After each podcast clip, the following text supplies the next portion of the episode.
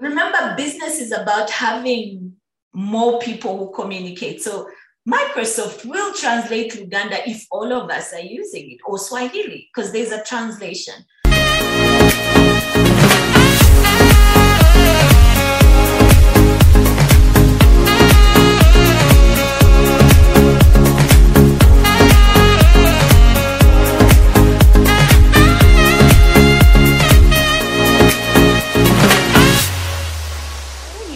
Nonetheless, so you've been in Zimbabwe 15 years, and uh, you know, you said along the way you got married, but uh, your work life, really, your mm-hmm. work life, after the fellowship, after the one year, did you come back to Uganda or you somehow just continued?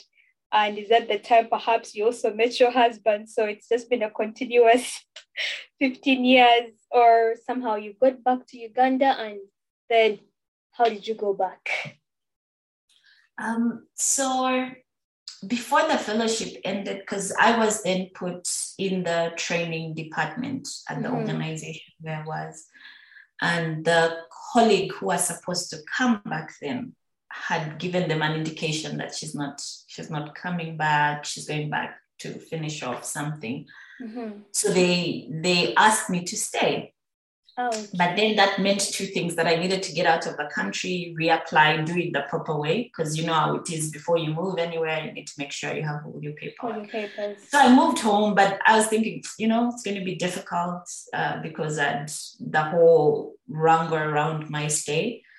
So I, when I went home, I talked to my mom about it. She was so excited. She's like, "You need to, you need to chase this. Make sure you get." Because I needed to get a confirmation of appointment for the position, then apply, and get all my paperwork sorted out. Wow. So um, yeah, I was home for about two two months then came back into Zimbabwe because I left around early December. Then I was there January, came back in February. So I was home for a bit, and everyone was encouraging, like, no, you go the role. Because first of all, the offer was better than because remember I'd just been one year at university, then I got this fellowship. So it was a better offer than I what I was being offered at home because the organization I was, you know, it is at home. First, they're like, no, you should stay as a volunteer. So I go back and I, I tell them, this is the offer I'm getting. Can you counter offer this? They're like, no, you know, you need to stay a little bit and, you know, a few more months. A few more months. We will see where to place you. Yeah. So I told myself, hmm, these are the people from another country. So what? My potential. And I'm coming home and no one is seeing the potential. I'm still a volunteer. So I decided, well, why don't I take a gamble and go to those people who are already giving me a contract. And you know the the package was good. That i had medical. I had uh, of course i had to find my own housing. Now that's where every other thing comes because first i was comfortable yes. because then everything was covered but then now it's really trying to you. get my own housing. Mm-hmm. so that's how i made the decision. For me it was easy. It was based on who's valuing me the most. And i found that the organization that I had worked with for just a year found value in what I was bringing. I would like to like just cut in there. Mm-hmm. Uh, I've spoken to various Ugandans who have been abroad and then maybe they go back home for a few months, a few years, and then they say, These people don't see my value. So they end up somehow going back to where they're from or going to a different place. I don't know. what is it in Uganda that that we don't see the value in our people and somehow cause them frustration? Because as you said earlier, there's a lot of Ugandans doing amazing things in Zimbabwe. Uh, there are people who we don't even know them, but the Ugandans out there building other countries, but we don't seem to want them back we don't seem to want to welcome them back. I I don't know from your from your short experience, you know, what do you think we can do, you know, before we continue with your story? Because this is something that also bothers me, you know.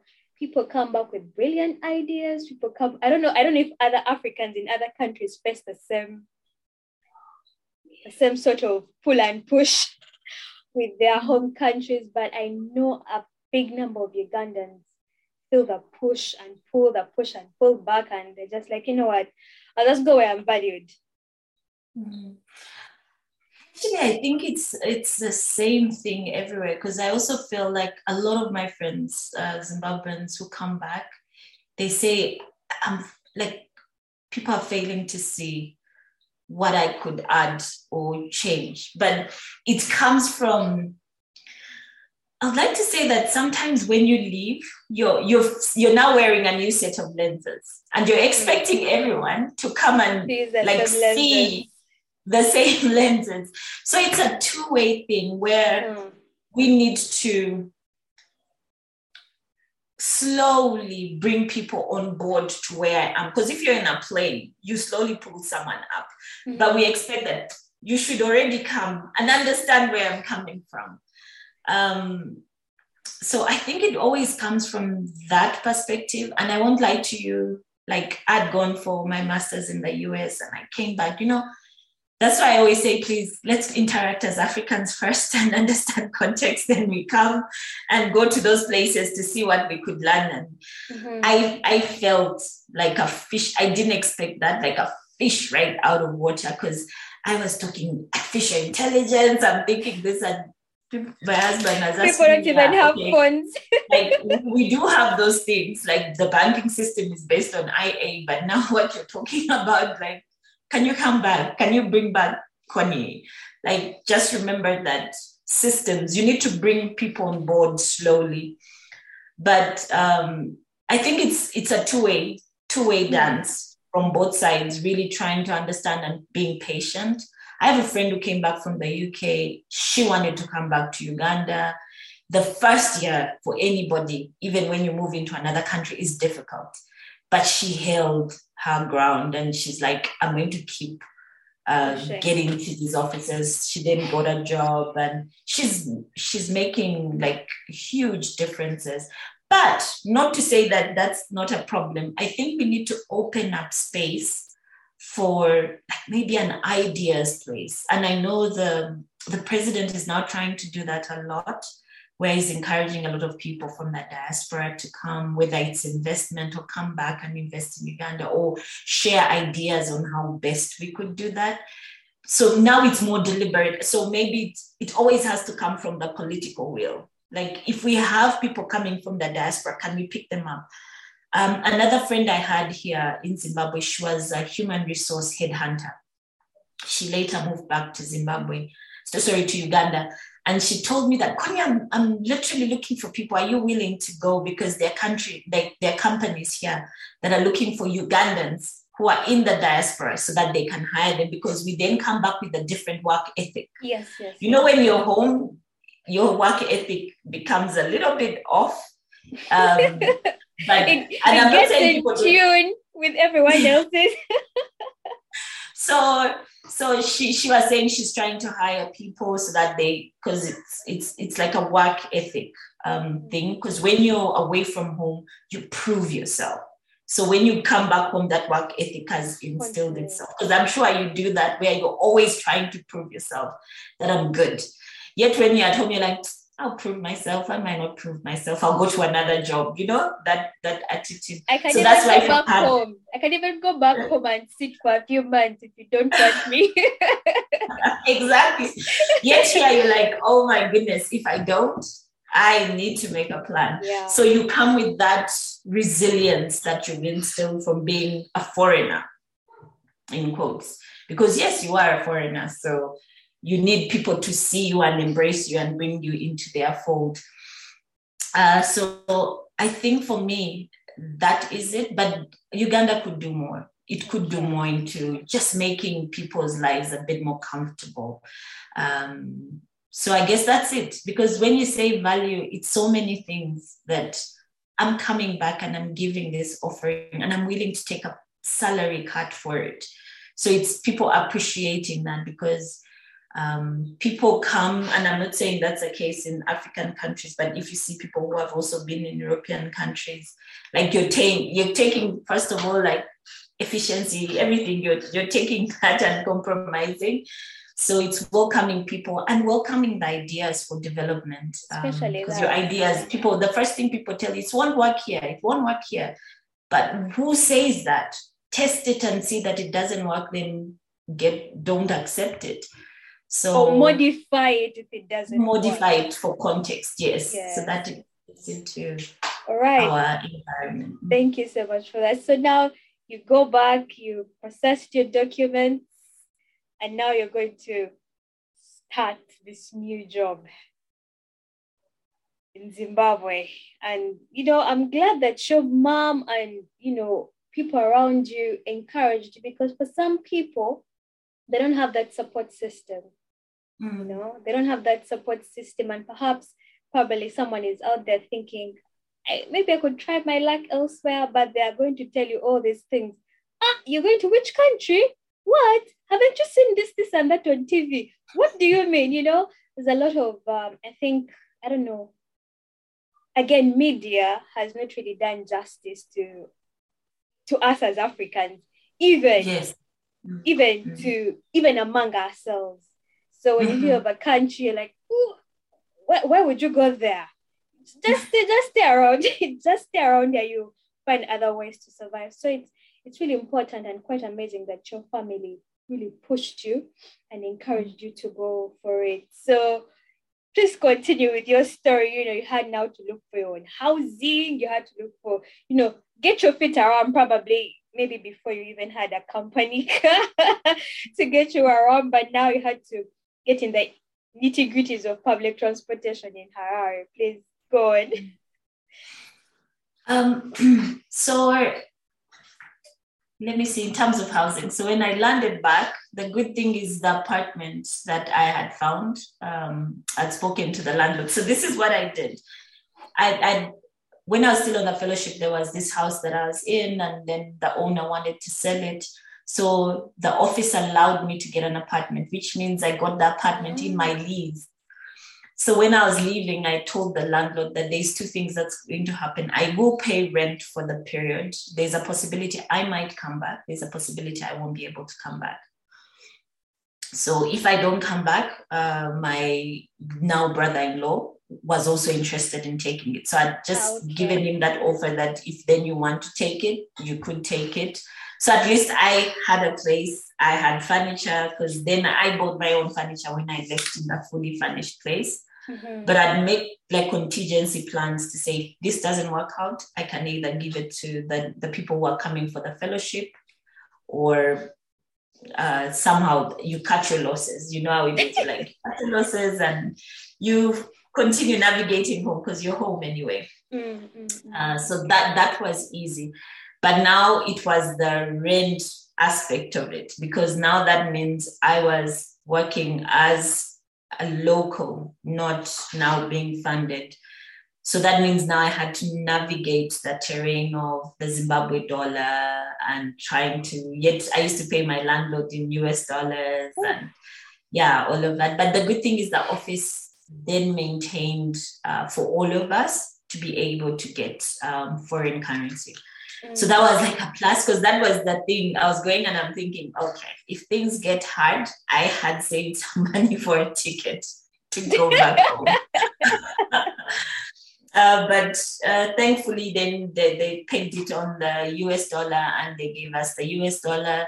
So that helped me now navigate. So now being, because now remember, being on a fellowship, now being a full time employee, now you're everything, a lot of things get triggered from yes. how you you receive. So I was worried about will, will I have this job permanently so that then I stay. So every year I always told myself I'm going home because every year I thought I was going home. So I, I didn't want, you know, you don't want to buy so much, but also you don't want to really yeah. like fall in love with the country. comfortable that, life. yes. Um, so I think it helped a lot that I was on the fellowship because part of the fellowship, the job I was in, integrated me a lot. Mm-hmm. And during that time, I was such a workaholic. So, because you know, when you've gone in a place, there's two things you can do either make friends or just bury yourself in your work. So, I did that, but I also buried myself in work. Um, I was already connected to a very good church. Um, I think for me that helped a lot, even in terms of navigating foreign currency issues. Then through that church, I discovered there was a Ugandan who was a pastor in there. So it also made it easy for me. So I would like spend time with her if I needed anything. Uh, she was there and the Ugandan community. Then, of course, uh, I started attending meetings because when you know someone, it helps a lot because yeah. they help you navigate things that you might not know. Mm. Like if I needed money, if I needed to send things at home, or if I just needed everyone to know I'm okay and yes, getting. Yes, yes things from home because there's a point I'm sure you read in the media when there were no things on that uh, yeah. the shelves in Zimbabwe. So would have, of course, the office for me, the office was the first centering place for me because they would give us a truck to go down to either um, Botswana to do a bit of shopping for us to have stuff or down to South Africa.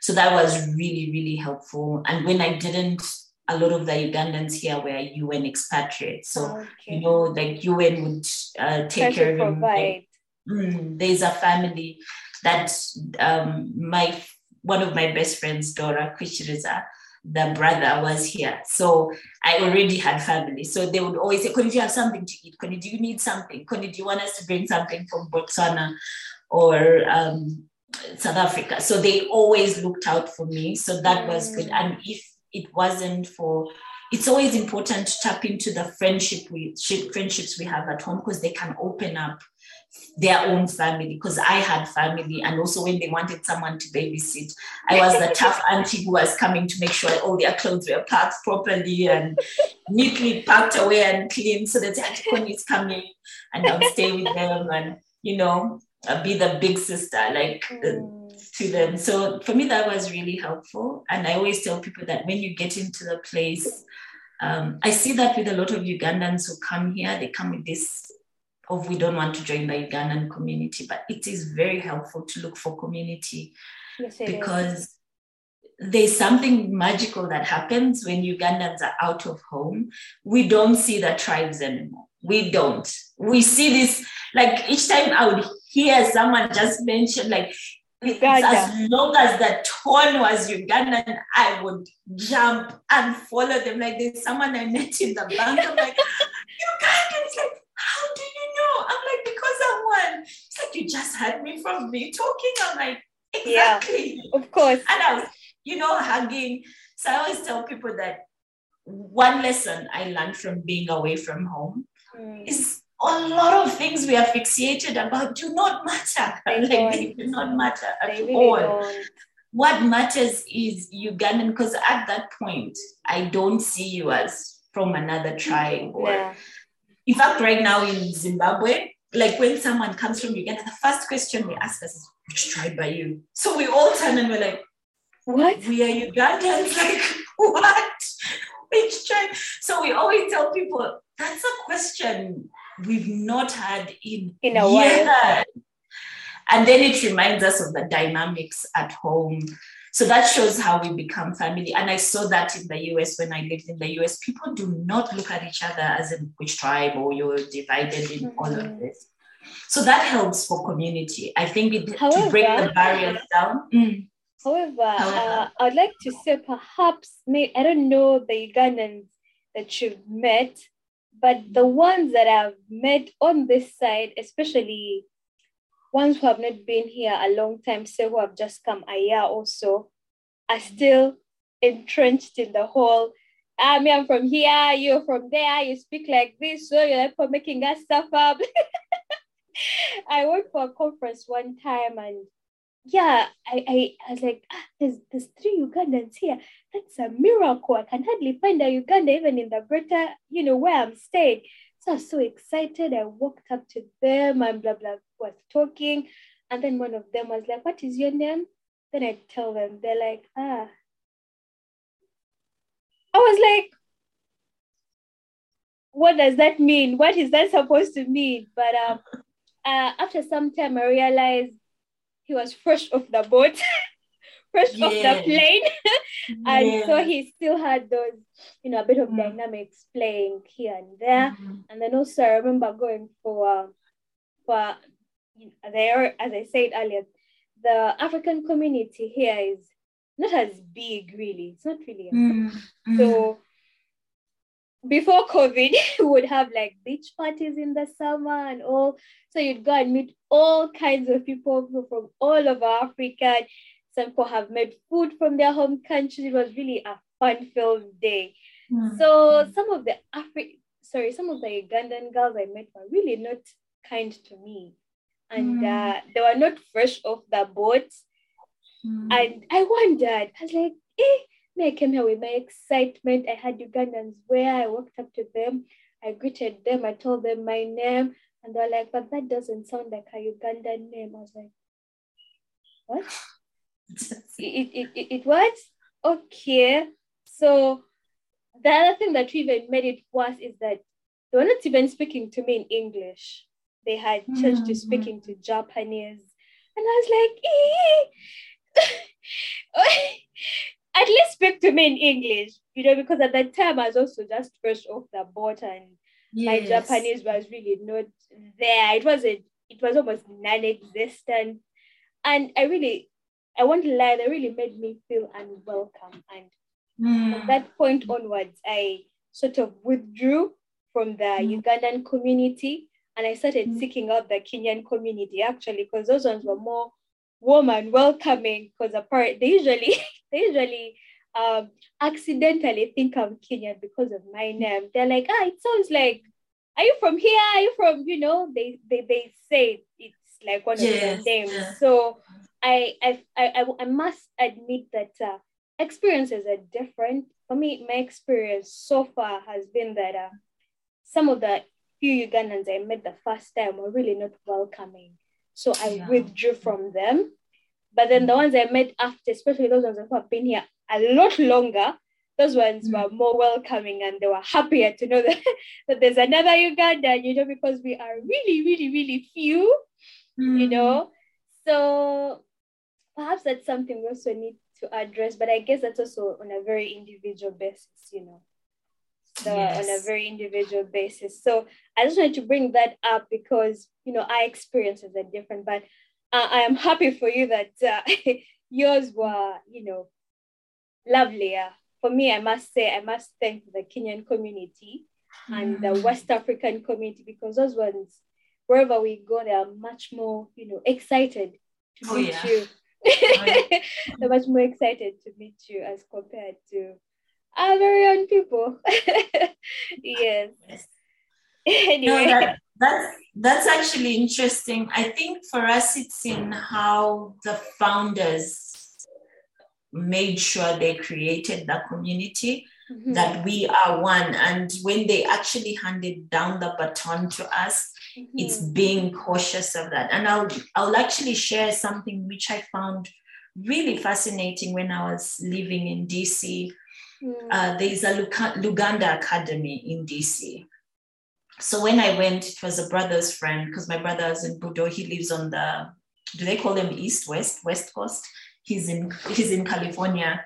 So he called his friends and says, My little sister is there. so just help So they they brought me into the Luganda Academy. But when I got there, I was fascinated when everyone was like, I'm Soga, I'm I'm Nyankole, I'm Chiga, I'm Toro. And they said, and I was like, Luganda Academy. They were like, yeah, that's the only language that has documented everything that we need to know. And we need language that can help us communicate across the board.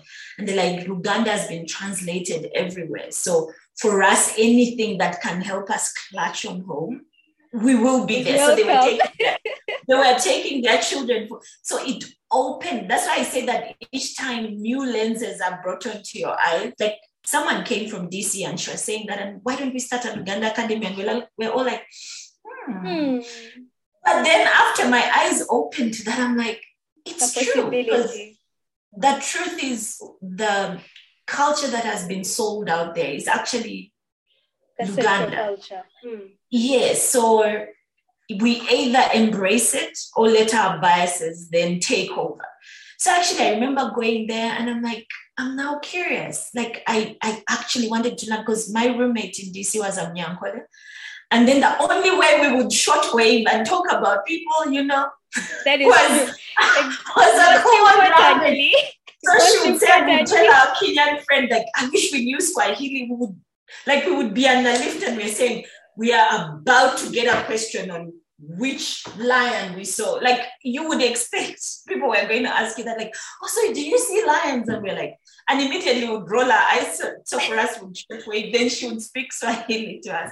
So it made me realize the importance of language, the importance of a common language, instead of us always just like fragmenting and your nose is too straight or your face is a little smaller. Your so the community here helped me even the community in DC now gave me a new lens to yeah. see the importance of that because they always said, look, Swahili is now being taught in all universities, and some, not all, in the US. Um, even in, even in Japan, yes, they have Swahili. No. so amazing. Remember, business is about having more people who communicate. So Microsoft will translate Luganda if all of us are using it, or Swahili, because there's a translation. So one of the people who encouraged people to join was was that. So um, I completely understand. And sometimes I think we need to be kind to those people because yeah. they're still so ingrained in their biases that they don't even know. So for us, immediately when someone asks that question, we all turn around and explain to you that it's not important. It it's doesn't build important. us. It doesn't. So I think them bringing it into the picture was important. And just like you, because I'm closer to the eastern side, you won't believe in Uganda, people have always like either put on dreadlocks or something, which wasn't very common to Uganda. So people would say, ah, now this Kenyan, look at this Kenyan. so I would then speak to Soga and they're like, uh uh, how did you learn? I'm like, because is your mother, is your mother, is your mother Soga and your father Kenyan? Maybe. So, and do you know how that's you see how we judge people because of a certain look? I was more of a cargo pants person, which is mm. not very Kenyan, but Ugandans associated it with being Kenyan or wearing safari, you know. So they used to pick on me a lot. so I guess for me, I understood because I'm like, I'm on Soga, like my name. Yeah. But yeah, for me, my community here, they quickly put you in check the moment you bring it up. And it's not that we don't we don't know or we are aware of the different tribes or the beauty of each culture. We do bring it out. Actually, like before all of this COVID, we used to have um, a Catholic priest who organizes this big African cultural gala. And we always made it a point that showcase the Banyankole, showcase yeah. the Basoga. So we would all show up and they're like, You're all Ugandans? My goodness, this is beautiful. And we'd say, Yes, that's the beauty of it. So of it. yeah, it teaches, it taught me that we need to elevate the beauty of our cultures and elevate country also and forget about the divisions, but elevate. So for us, we've been able to navigate that. We elevate when it's important to showcase um, the beauty and mm. elevate country when it is important to elevate country. You've actually already, you know, touched upon the next question I wanted to ask, and that is the mm. pros and cons of living, you know, in your case, maybe in Zimbabwe, and you already talked about the fact that you know you get different lenses. Every every every experience you get you're like ah this is possible. This is this. So other than that what have been some of the other you know pros and cons? You also talked about you know perhaps the feeling. You feel more ugandan than anything these days probably as compared to when you're back in ug so other than those pros what other pros have you you know have come your way and what are some of the cons really? Because most times i'm sure when you know when you tell people ah, i'm going i'm going to work abroad or i'm going to work everyone is just thinking of the glam that comes with working abroad. Yet actually the realities are a bit different. So what has been your, your experience? Um, so for me, I'll, in terms of the pros, I would say I've learned a lot about Zimbabwe in a way that media would never have taught me or history would never have mm. taught me. So the aspect of diversity is very, very important, like mm. very, very important for so many people. Like sometimes I would spew my naive, I know we criticize people, but I would spew my naive, um, my naive statements to people yes. and they're like, yes. hmm, Connie. And my father-in-law is really good. He, he just says, you know what? I think you need to read the book that Coglan and Welch read and come back and we have a conversation. Then you understand the dynamic of what Zimbabweans had to live through, the histories, the so it it makes you understand. And for me, that means you're expanding intellectually. So when you're then submitting, you come from a place of knowing, of knowledge, not a place of judgment. Yes. So for me, I say that's a big pro. And that's why I always tell parents send your children out of Uganda, let them study elsewhere and bring them back because it, it will help other people see Uganda in a different light, but also see another country in a different light. And I'll see another pro. This is something that I'm going to digress a bit. There's a time I was coming from Liberia.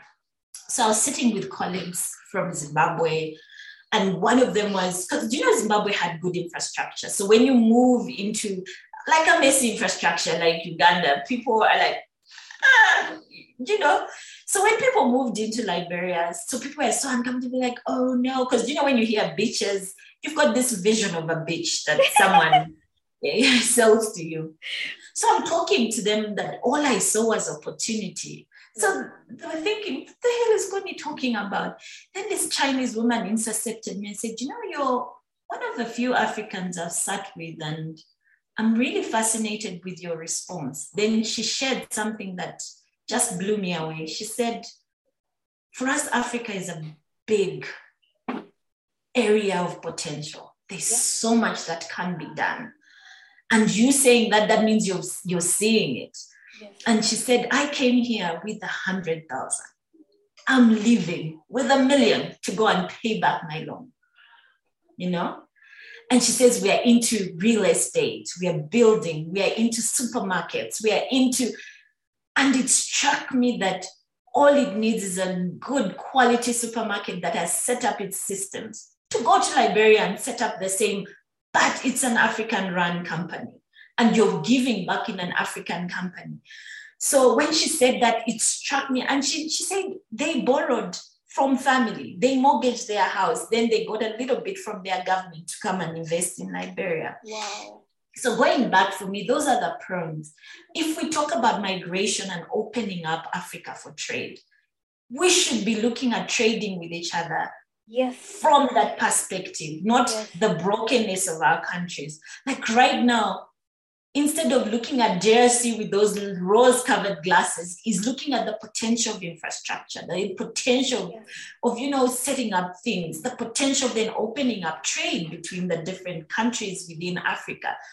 So for me, that's one lesson. And this is a lesson I hope every Ugandan learns. Like, let's go get into an African country and put on our glasses. Let's not look for the South Africa that is already put up in system. Let's go or, look or, for that. Or, other... or the Lagos that we think we know. that we think we know, because that's yeah. also another story. That's also another um, story. yeah, because when I've, I know you wanted to ask me a question of which other countries. So I've traveled quite a bit because I worked the country, uh, the the organization I first worked for here in Zimbabwe allowed me to travel a lot Southern Africa. So it opened my eyes to Southern Africa. And then um, the one then I moved to, I moved to a regional fund where again I did a lot of work in Africa, but then opened up my eyes to other countries like Fiji, Sri Lanka to see like, oh, we've got a potential of opening up Africa, but we then have a potential of actually trading with what is known as the global south. Yes. Like when you see the culture, like you're like, we could export so much with each other without having to or even study, learn from each other without having to be fixated on the global North America, the Netherlands, UK. So for me, those are the pros of then expanding in Africa, then the global south, the Latin Americans, the Sri Lankas, the India, you know, to really learn from each other and open that space. So for me, that's the pros. It blew my, my mind because if I'd stayed in Uganda, my rate of growth would have been at a particular a particular level. But because here, I one, you have to prove yourself yes. constantly. You work harder. You instead of spending like a whole week reading one book, you push yourself to read two so that you catch up with the culture. Yeah. You multiply how many museums you visit, how many towns you visit. So you then get to know that even if like get to know things that even the local people might not know. Because I remember my friend saying, You've been to Vic Falls, you've been to, you've been everywhere, you know Zimbabwe. But it's because it's that hunger of wanting to know the country. You multiply, like every weekend you're onto a some bus or whatever to go yeah. and see. Um, for me, what was helpful was my job took me because I was in the training department. So it took me from the like unreachable places. Yeah. And also my colleagues were very good. They're like, if you've not been to Mutare, when you're not in Zimbabwe. So it raises your curiosity to then go. So for me, it's a prone uh, uh, from that angle. But then the cons, I would like to get into the cons. Um, mm. The cons is those border those border issues it's very important for people to know that when you're moving into another country you're not you're not getting into your mom's house you're going you're getting into another person's house with new rules with new procedures so being aware of that and doing your research like mm. i relied on my colleague i should have done my research to know that before you land into zimbabwe if you're going to work you apply for a permit you know just, just to add there. to that eh? yeah. um when you talked about your colleague not having told you about a working visa, we sometimes forget that the people we are asking these questions are explaining to us from their perspective as a local, not their perspective as a visiting person or as a foreigner.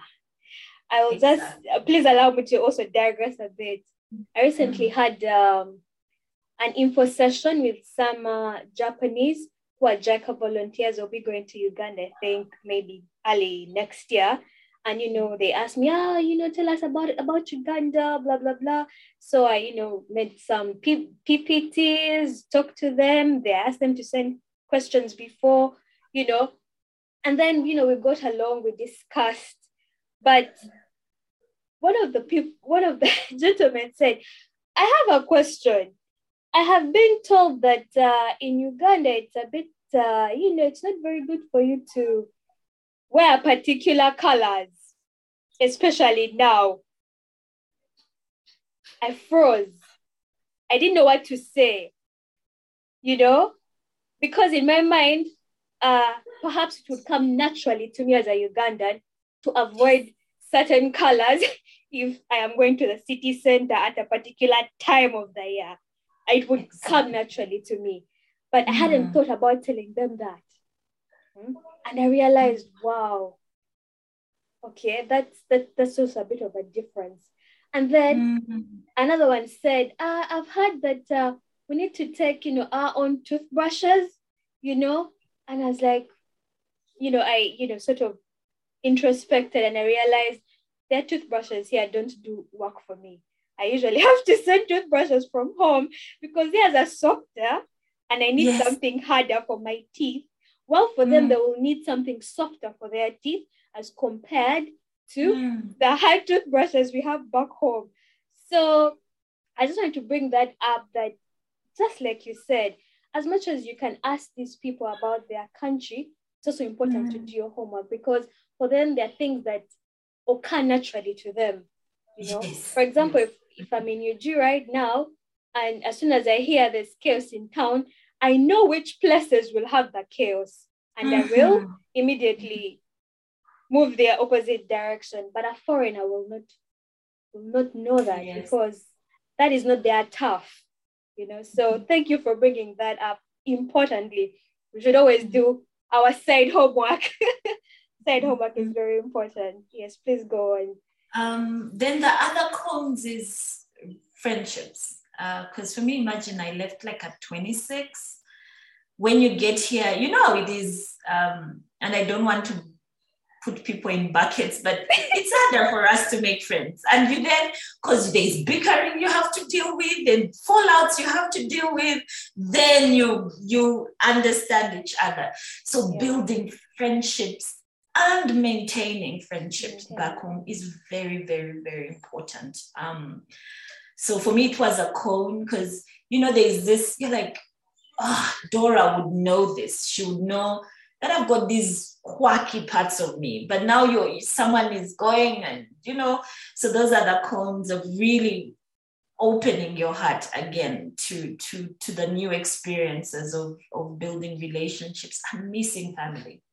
Yeah. Missing family is a big one. So I always tell people either save and make sure one member comes so that they see you in your context or go home like often because that's a way to to deal and navigate that aspect of it. Um, so for me, I because I, I, had an uncle in Botswana before he died, and then my auntie in South Africa. So I, I then started building relationships with them, and knowing that they had lived in Zimbabwe before also helped me navigate yes.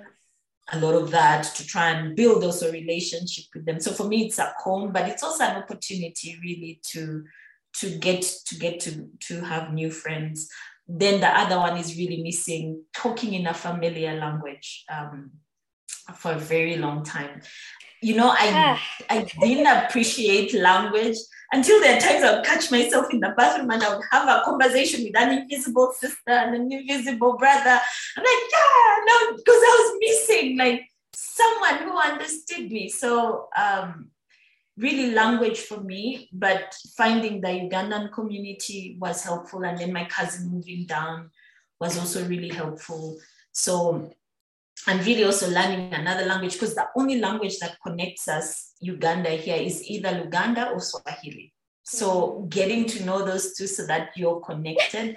And speaking Swahili actually then opens you to Kenya and Tanzania. Tanzania. So which and means then you, of Congo and, and, and yes, South Sudan. DRC. Yes, and South Sudan. So you see how much it opens you up. So for me, that's also a lesson in can we expand our language base beyond just the the what we know? Because now imagine if I don't find Hamsoga anywhere, I will not be able.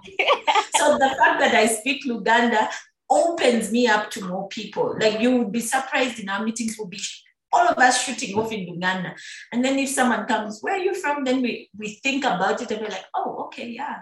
Or we speak English, especially when it's our colleagues from Northern Uganda who don't necessarily yeah. speak language. The, the Bantu languages. Bantu people can somehow survive together. Yes. Our other mm. brothers and sisters, it's usually very difficult. But you should see us like we've got friends who are Anyankole. So there are times when we're like, how, how do we say that in Soga? Then they say, ah, that's what we say in Anyankole. So then you're like, speak it, speak it, just speak, we will understand. So, so because that time we are missing, and when we get to supermarkets, you should see us. We'll be talking at the top most of our voice because you've seen a Ugandan, and everyone's like, Nigerians. You're like, yes. you know, just to add on to that point, huh?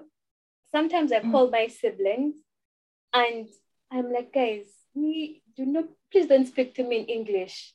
Eh? I have had mm-hmm. my quota of English for this month. I am calling you because I need to I need to express myself in the language that speaks to my soul. Okay. Mm-hmm. So please, even even when we are texting, sometimes I am texting away in Rinyang in Runyakitara. And and mm-hmm. sometimes they're like, but they don't understand. I'm like, you guys, you don't have to understand what I'm going through just reply, okay? Me today, I, I am not speaking English. I, I'm not going to die in this colonizer's language. And sometimes with my it was sometimes with my husband, I'm like, you know, I have reached the court of English today. So forgive me if I start talking away in my language. If you don't catch something, please mm. say, what did you say? Just remind me i'm not doing this intentionally it's just that i just feel tired i want to speak mm-hmm. something else that resonates with me so I mm-hmm. perfectly understand, you know, when you talk about language and uh, some people might not, um, especially people back home, might think you are trying to belittle them when you say, let's speak in mother tongue. But actually, you're hmm. really missing it. It's not that you hmm. don't think they know, they don't understand English. They do, but you're just missing it. You know, you just want that hmm. soul connection. You know, that soul, exactly. that soul connection. Yeah. So I perfectly understand about it. It can be both a pro and a con, as you said, opening yes. you up, or you know, reminding you of what you're missing because you're away from home.